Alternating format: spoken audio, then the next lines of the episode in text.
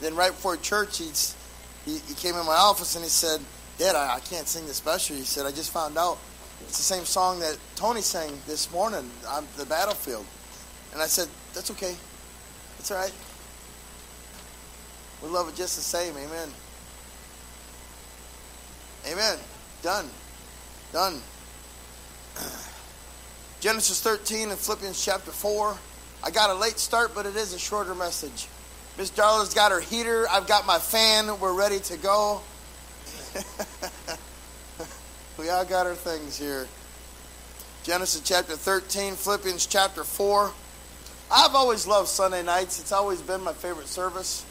Um, you know, the I just love it. You know, the people that are here uh, in general are here because they want to serve the Lord and worship the Lord, not just putting in a time slot. And I'm not, not making fun of anybody that can only make it on a Sunday morning, but I'm just, in general, uh, I feel like it's a little more relaxed, a little less formal. Uh, oftentimes, I used to be, you get a nap in and you're feeling really good, you know. Uh, I, I miss those days. now I get a nap while I'm sitting like this on my computer, and I wake up every so often. I love Sunday nights. I love our church. I love the spirit here. Uh, I enjoyed Wyatt doing push-ups this evening. That was awesome. Amen. We've been. Uh, we're going to continue. Just take another step or two forward in the life of Abraham. We've been kind of going through it a little bit, and I want to keep keep that going tonight. Uh, last week we saw Abram chose to go to Egypt during a famine, which I'm sure made perfect sense. I'm sure it did. But he, he it appears that he was out of fellowship with God while he was in Egypt. Uh, as far as the scriptures are, are, concerned, there's no evidence that he was in fellowship with God. In fact, while he was in Egypt, he found himself uh, convincing uh, slash forcing his family to tell lies, which of course caused bigger problems about his wife being his sister. Which, I mean, which I mean, I just can't imagine falling into that. Um, Abram ended up leaving Egypt, getting back in fellowship with God, but all the while, the sin of his lies, the sin of being in a place where he shouldn't have been, that caused a lot of pain and suffering for all those people in Pharaoh's house. Not to mention that Abram's testimony was not good in that entire place because he's a liar.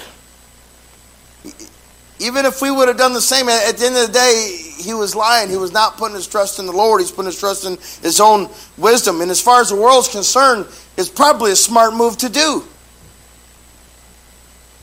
But it wasn't until he got back to where he uh, last had his communion with God, where he began to call upon God again. Let's pick up Genesis chapter 13, verse 1.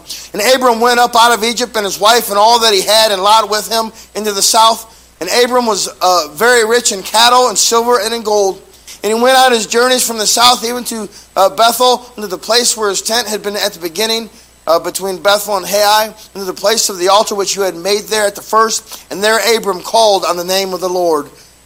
Brother Tony, would you pray as we get into the message, sir?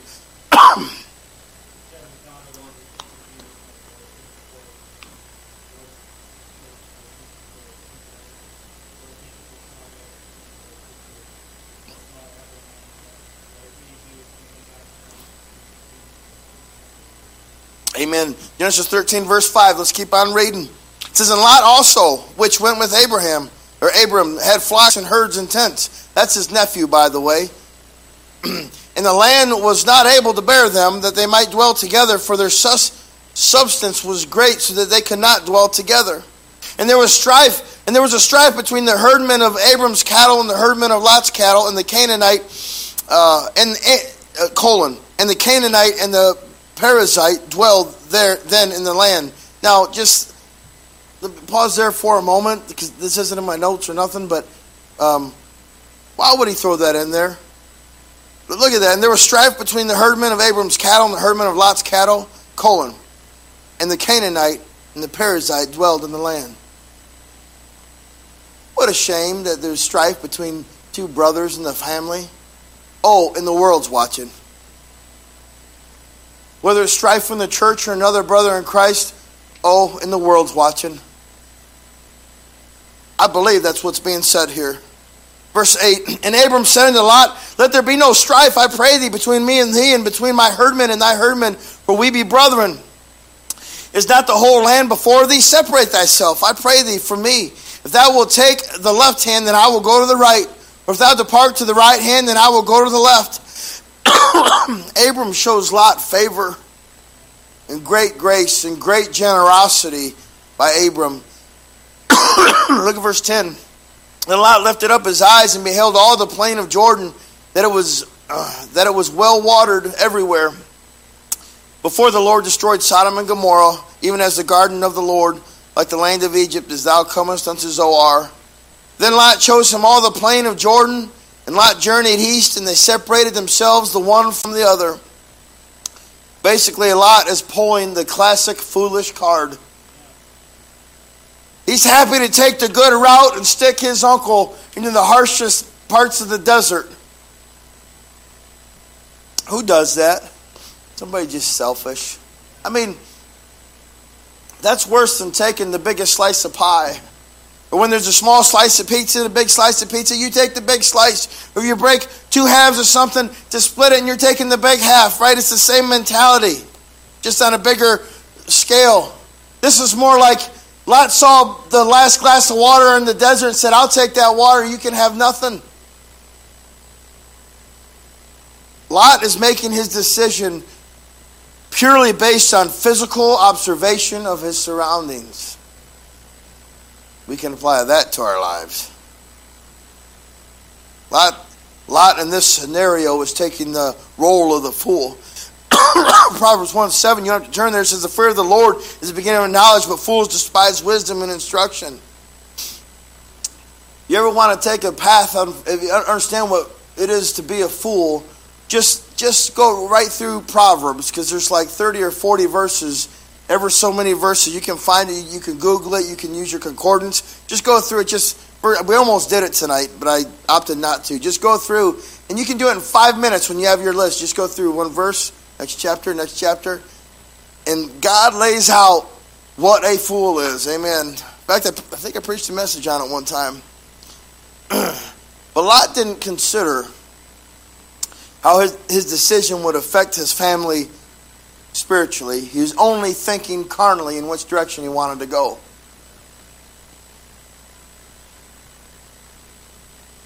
What do we do with the Bible? We use it as a mirror. We apply it to our own lives. So as I'm studying this, I'm applying it to my life.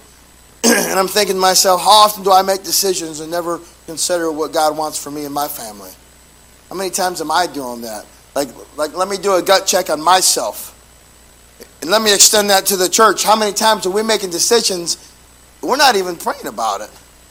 We're just thinking, no, this is the best decision. Just do it real quick. This is what we'll do. And we just do it without even praying about it. You know, somebody once said, just because the door is open doesn't mean that God opened it. And we say it all the time, Proverbs 3, 5, and 6. Trust Lord with all thine heart. Lean not, lean not to thine own understanding. In all thy ways acknowledge him, and he will what? Will direct thy paths. We want God leading us. We just obey his word. Amen. Go to Philippians 4, 6. Philippians 4, 6. Pretty cool. Rachel's got that up. The address is up there. Yeah. We put that up there so Tony would quit complaining. uh, amen. Philippians 4 6. Be careful for nothing, but in what? Everything. By what? prayer and supplication with thanksgiving, let your requests be made known unto God. And the peace of God, which passeth all understanding, shall keep your hearts and minds through Christ Jesus.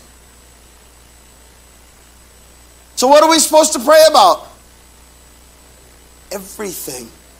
We don't. I'm telling you, we don't. We don't pray about everything. But man, wouldn't we be so much the wiser if we just did? I'm talking from the pulpit to the pew, guys we just pray about everything, man, God would direct. It would be so easily, you know, God, God it's easier to, to direct something that's already moving. If you're going to sit there and do nothing for the Lord, it's hard for God to get you moving. But if you're already doing something, all you got to do is just tap you a little bit and you, will you'll move. Amen. And that's only happening through constant prayer and supplication. Pray without ceasing. That's our theme this year. Prayer. Amen. Back to our text, Genesis 13 12. I hope you didn't lose your original place in Genesis.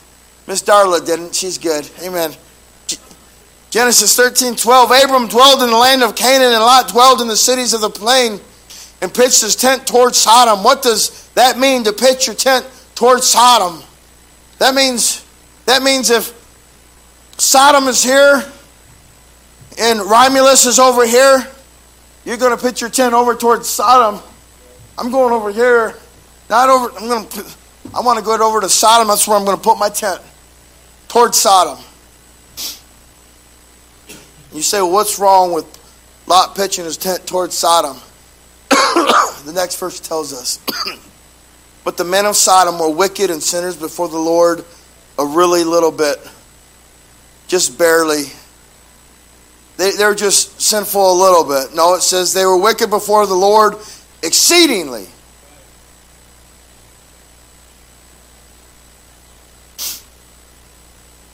So wicked, in fact, that literally the term sodomy comes from the people of Sodom, this place called Sodom. That's where we get the word sodomy. What's sodomy? It literally means, according to Webster's 1828, a crime against nature. Let's turn a few times, then we'll close. Turn to Levit- Leviticus 18:22. Say, Pastor, what do you mean? We're not going to get in detail, but it means men were getting together with men and women with women. That which is against nature, having wicked and inappropriate sexual relations one with another and of the same sex. We'll just hit two portions of Scripture just to clarify things in case there's any question or anybody's online at any time that's listening to this message. Leviticus 18 22 says, Thou shalt not lie with mankind as with womankind. It is abomination. Uh, you'll find some people that'll say, Well, that's under the law. We're not under that.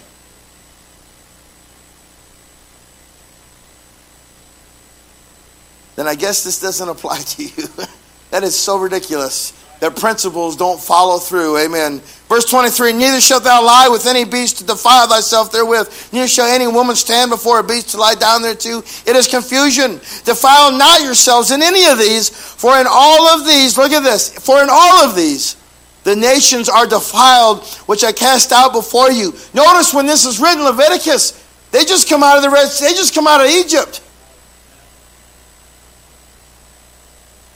In that 400 years that they were in bondage, and all that time, then all the other nations already filled with sodomy. It's no new thing. There's no new thing under the sun. It's been around for a long time.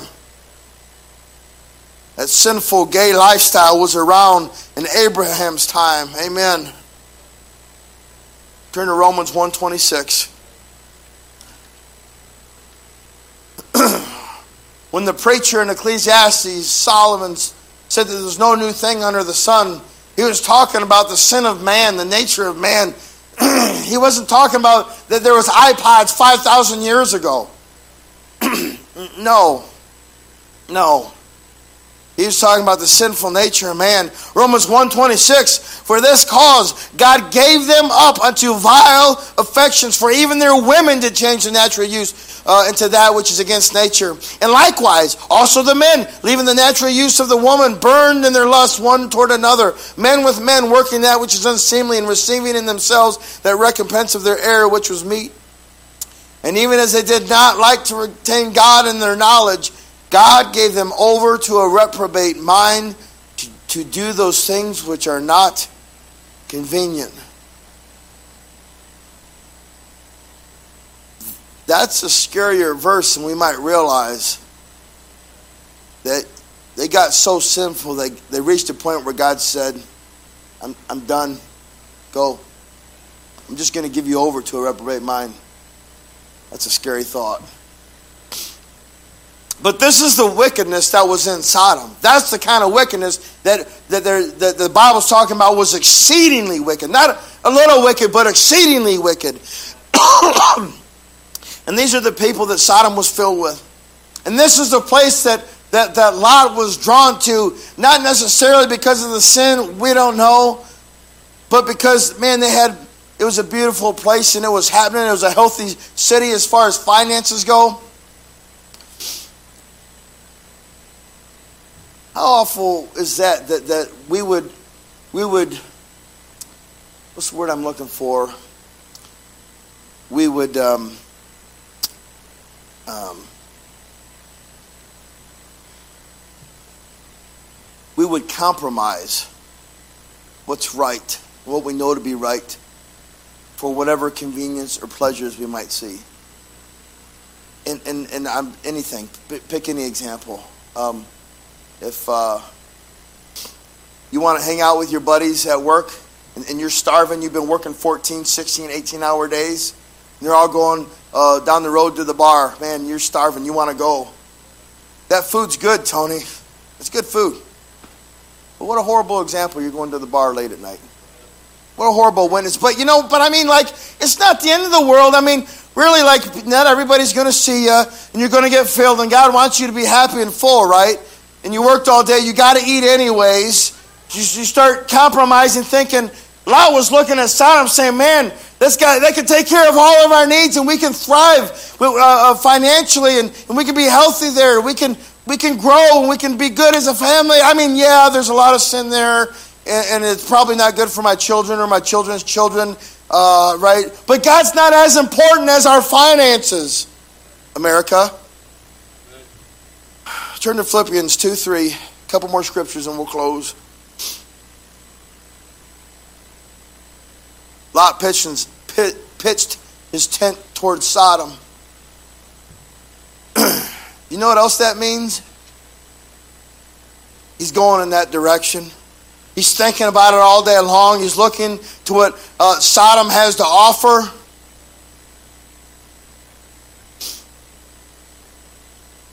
As always, when we read the Word of God, we apply it to our lives, right? Where are we pitching our tent? Is it more towards the world or is it towards the Word of God?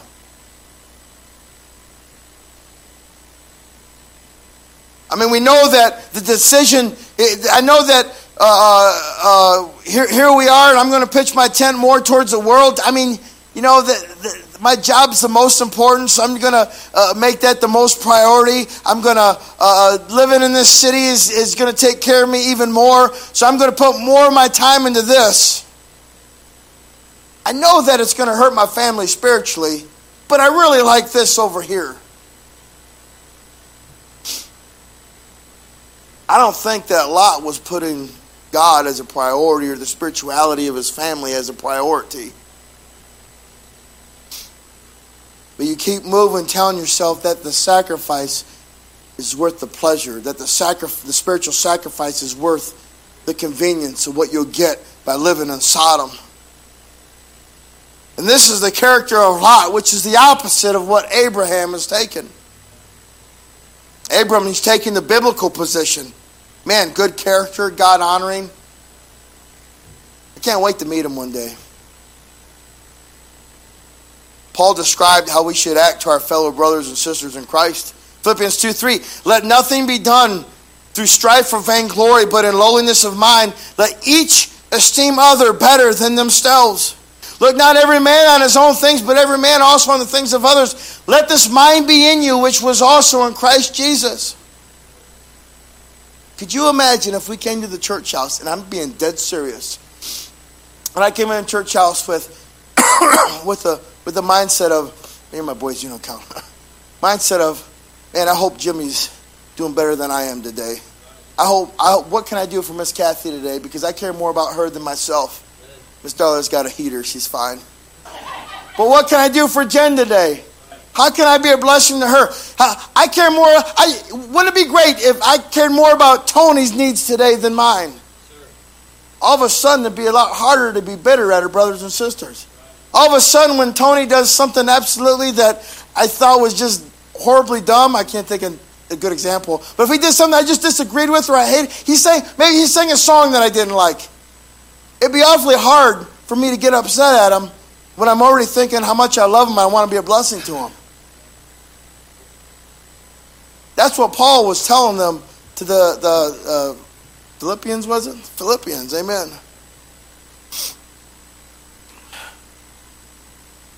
We seem to have more lots in the world than we do Abraham's. We seem to have more lots in the churches than we do Abraham's. Turn to Matthew 6 24. We'll close on this verse. It'd be good. Oh, man, it'd be good.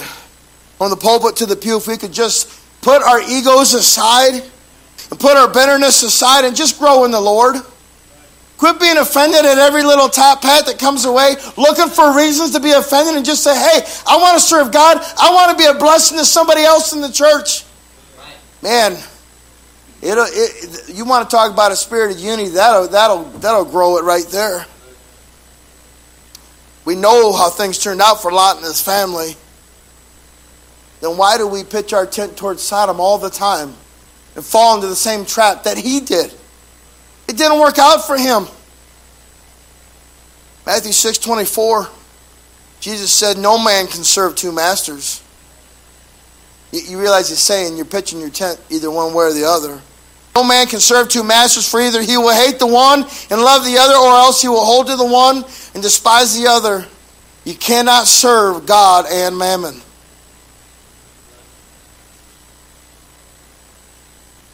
I know we know these things.